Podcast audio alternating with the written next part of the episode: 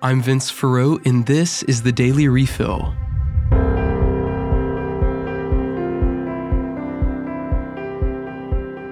Up first today, Representative Kevin McCarthy was finally elected as Speaker of the House. On Saturday, January 7th, the House elected Kevin McCarthy as the next Speaker, ending an historic vote that spanned five days and 15 ballots.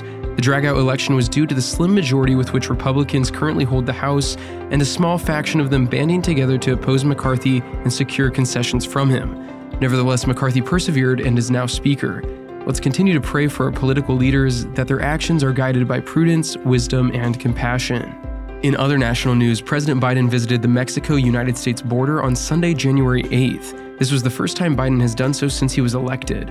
Biden promised to get tough on immigration, specifically by blocking Cuban, Haitian, and Nicaraguan migrants from entering the country at the border. Republican governors have criticized the president, claiming that he is not doing enough and that his role as the chief executive demands he does more on immigration.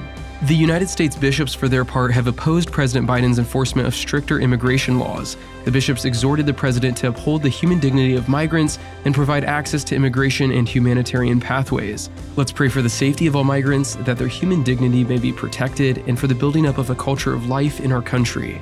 Finally, as he was celebrating a number of baptisms on the Epiphany, Pope Francis encouraged us to celebrate our baptism dates like birthdays because it is the day we are reborn into a new Christian life. So if you don't know your baptism day, call the parish you were baptized at, ask them for the date, and then be sure to celebrate thanking God for the new life that He's given you in baptism.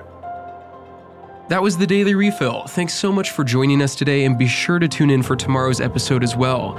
If you enjoyed the Daily Refill and want to hear other great content, head over to spokestreet.com to see all the great podcasts we host there.